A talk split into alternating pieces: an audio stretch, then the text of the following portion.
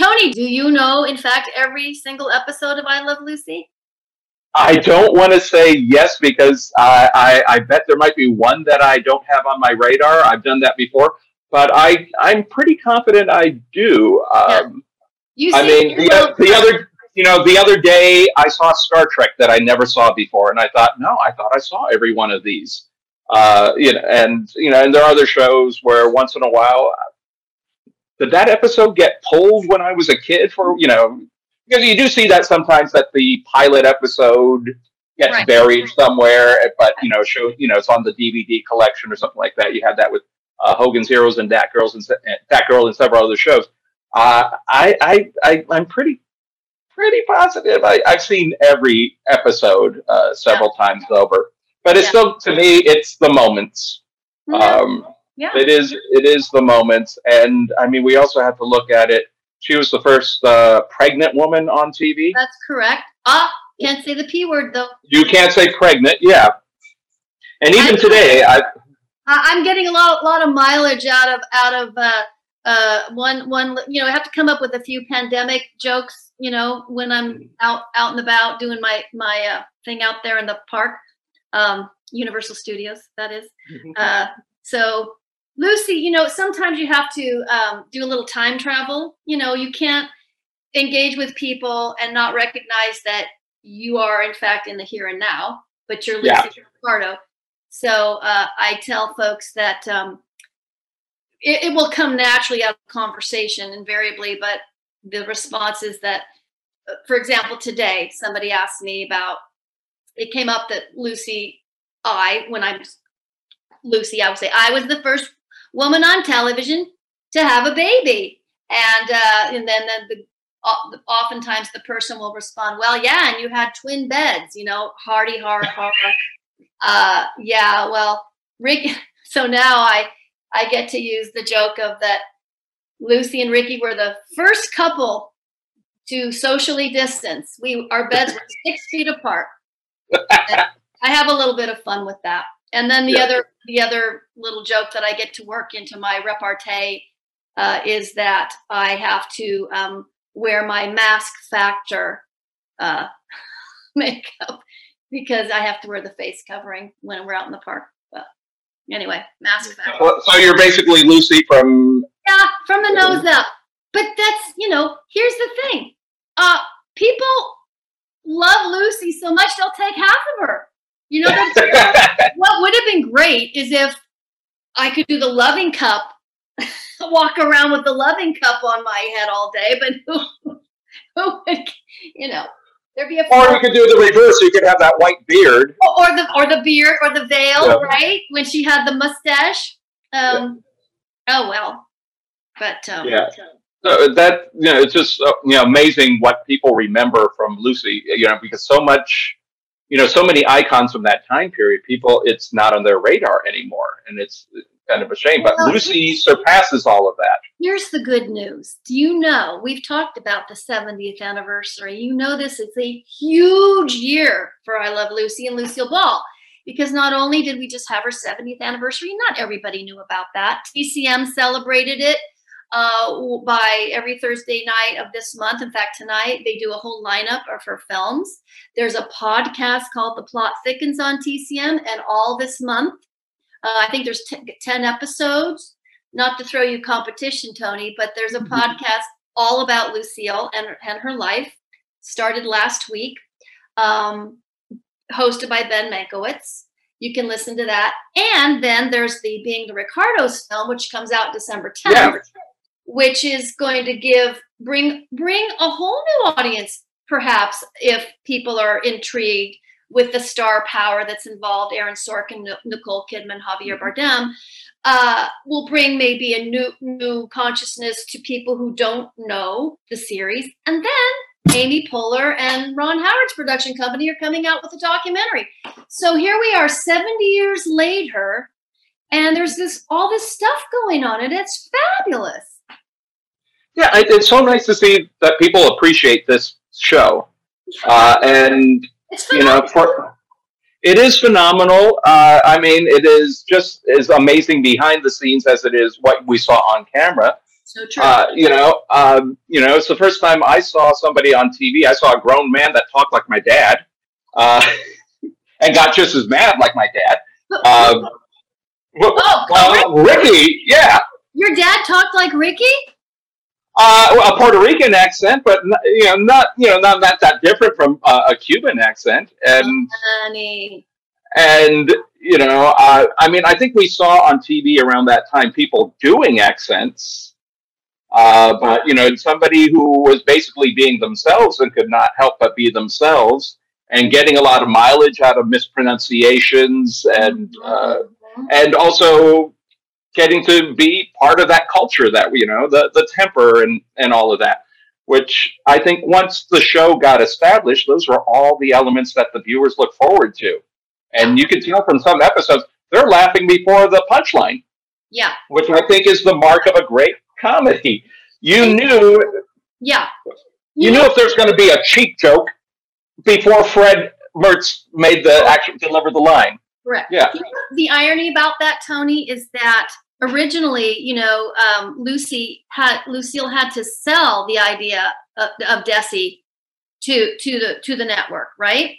yeah And they didn't want it. They said the, the public will never accept you as a married couple, and so but we are married. Blah blah blah.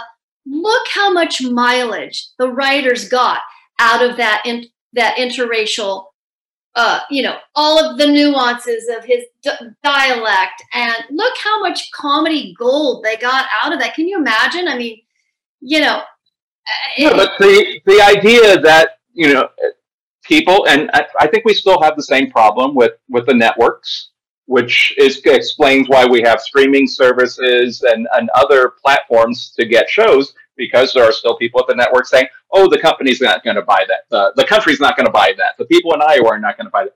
Nobody's going to believe that this all American redheaded girl is going to be married to this Cuban guy." Well, this all American redhead girl was married to this Cuban Right. guy. But they also had to take their show on the road, do like Yeah. a traveling vaudeville show, and show, look, Correct. the American people love us. correct. They also had to put up their, yeah, and they had to put up their own money to put this show together and say, okay, part of the deal, we'll put up half the money, but we get to keep the films. You bet. Brilliant. And that was brilliant. I mean, it was so brilliant. But just the idea, because back then, you know, shows were done out of New York. They were broadcast. If you were in New York City and had a TV receiver, you got it. Yeah. Anybody else, you would see a kinescope, which was, Yeah. you know, the- yeah. You talked about that on your Dick Van Dyke uh, segment. yes, we did, yeah. And Yeah. and I got to tell you, we we would not have the Dick Van Dyke Show. And Donna and I uh, also talked about that girl, and before that, I talked about Star Trek. Uh, and uh, I think also Mission Impossible had a milestone. None of these shows would have happened if it wasn't for Desilu. True. I mean, True. at- when- on, don't we? yeah, uh, at, at one time in his uh, Desi's stable of talent, you had Rod Serling and Aaron Spelling and uh, Quinn Martin and you know Gene Roddenberry. All of these people were under contract with Desilu, and I think all these shows uh, might not have given been given a chance. So If- Yeah, and I, love that Aaron Spelling was a 19 year old gas station attendant on uh, when they in Bent Fork, Tennessee. Oh, I love the Ernie Ford episodes. I love them. They're ridiculous. I love them. No, I love that they had a chance to introduce this character in a two-part episode who Yeah. was so out there, So out there. and yeah, and and uh, and I think also his him working with Desi was hysterical. I know a lot of I I love you know when uh, Lucy pretended to be the wicked painted city woman to try to vamp him, Vamp me some more. Yeah. but and when they sing "You All Come," and you have you know Yeah. this talented Latin musician Right. with a conga drum, and everybody's dressed as hillbilly. yeah. Yeah, exactly. He is totally out of his element in this musical number. He has absolutely no business No. Being there, and they make so much fun of it until they do that one, that last line, and cousin Rick will yodel Babalu, and then you can hear all, you can hear the rest of the orchestra playing in the background. Yeah. And see there again, again, it points out to the mileage they got out of mm-hmm. Desi's um, heritage and national, you know, because you, you get that that you know dichotomy of him trying to how about how about in the Scottish episode, you know, uh, you know, uh, he when he's trying to do a brogue with a Cuban, hilarious. You well, he also did face, you know. I mean, it's ridiculous. When he uh, when they did the uh, Sweet Adeline with the barbershop quartet, and and, and, and, and, and Fred even says, "I've never heard a Cuban sing barbershop," and he said, "I'll do it with an Irish accent." Oh.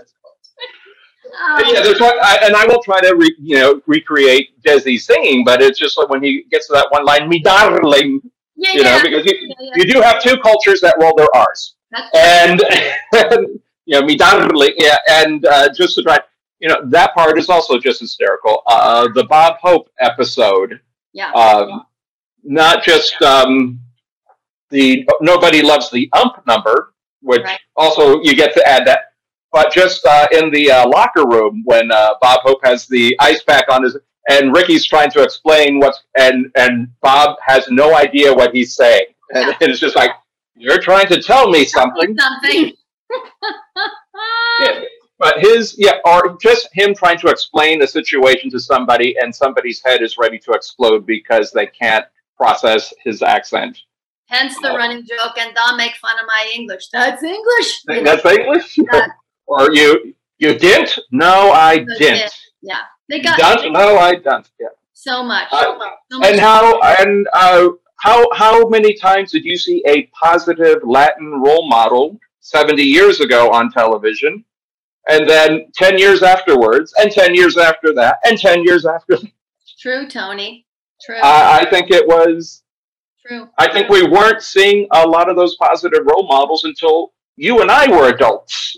I mean, we may have had the occasional, you know, episode where the high school principal or, you know, something, right. you know, might be, but to yeah. show somebody as a productive member of society, yes, he was a musician, but he, you know, he yeah. paid the rent. Absolutely. You know, he, yes. yeah. Um, and it's also a time capsule of the time. It's, it's, um, for sure you know, it, it's timeless in some ways, but it does represent the time period. Uh, mm-hmm. It's it's it's beautifully done. Um, also, just uh, with the show and just looking back, uh, the construction of this set, I mean, that you see behind me, is also phenomenal. Your living room and you remodel. This is, yes, this is this is how I live, and yeah, yeah. And then my kitchen looks yeah, my kitchen looks like uh, the Kramden's Brooklyn apartment. Uh, I hope not. I think my kitchen's bigger than the Kramden's Brooklyn apartment, but you know the fact that they were able to construct something like this and you know they're filming with three cameras they're using lighting that was used in movies they were combining cinema and theater well, the and, Karl Freund. Freund. Yeah. I never say. Yeah, who had painters painting. They couldn't get the lighting right. They painted the wall. Isn't that something? Yeah, and and the process of editing and all that, and that everybody else, you know, would eventually follow their lead. Yeah. It was, yeah, that they, they they they set a standard. Everybody else followed it. Uh, I do get a little impatient with people who want to judge it. Well, I don't like it because it's so, you know, uh, misogynistic. You know, the husband won't let the wife work. It's like, well, if that's all you get out of the show, then you're not really watching. Uh, no, no, because in the end, guess who? Guess who? Yeah. guess who gets her way? I mean, she, you know, she so gets into the show. You bet. She calls the shots. no, that's how, yeah, no, but I think she. Uh, I imagine housewives in the 1950s sometimes felt a great sense of vindication with certain moments that Lucy would have for either Housewives of America or motherhood or, you know, just, you know, whatever uh, was the equivalent of feminism in the time period. Oh, yeah. Oh, yeah. Definitely. Um, there is that one, I, I don't remember which episode it is, and I should know this, but there's one where he does spank her. But it's, yes. it's playful. It's playful, but you know, it's still a little. I'm, I'm thinking he did it twice. He might have. But once, to, but only once to music. Oh. Because you're thinking of the one where she's she has all the toys and she's on the tricycle. and, yeah. and then there was another one where she had this cable and Fred was hoisting her up. So while um, Ricky's singing a song, uh, and I don't remember the name of the song. When you're dancing and you're dangerously near me, I get ideas. I get ideas. I yeah. get ideas. And she's like doing like a, a high wire act behind him, and then goes back oh, to sitting down. Yeah, yeah. And then, that, and wasn't, then, that wasn't I get ideas, but um, I uh, I get ideas was with the dummy. Oh yes. But I know the one you're talking about where she does the high wire and he she he uses her hind end as as a drum. As a drum. But and he stops the music and then uh, switches over to Babalu. Right, but there's another one. Um, but see, I liken her to Alice Kramden in that she has her come up and she finally does get what she wants. I mean, however she does, how however manipulative or you know, but she gets her way. You know, she does. She's not. uh He's not the boss of her. So yeah. you know, and but you got you also got to know this character. You knew before the first commercial, Lucy was going to get her way. She was going to get into the show. I mean, yeah, uh, yeah, she had an allowance and everything. Yeah. well, we we've come a long way, but um, yeah, she had an allowance. Um, mm-hmm.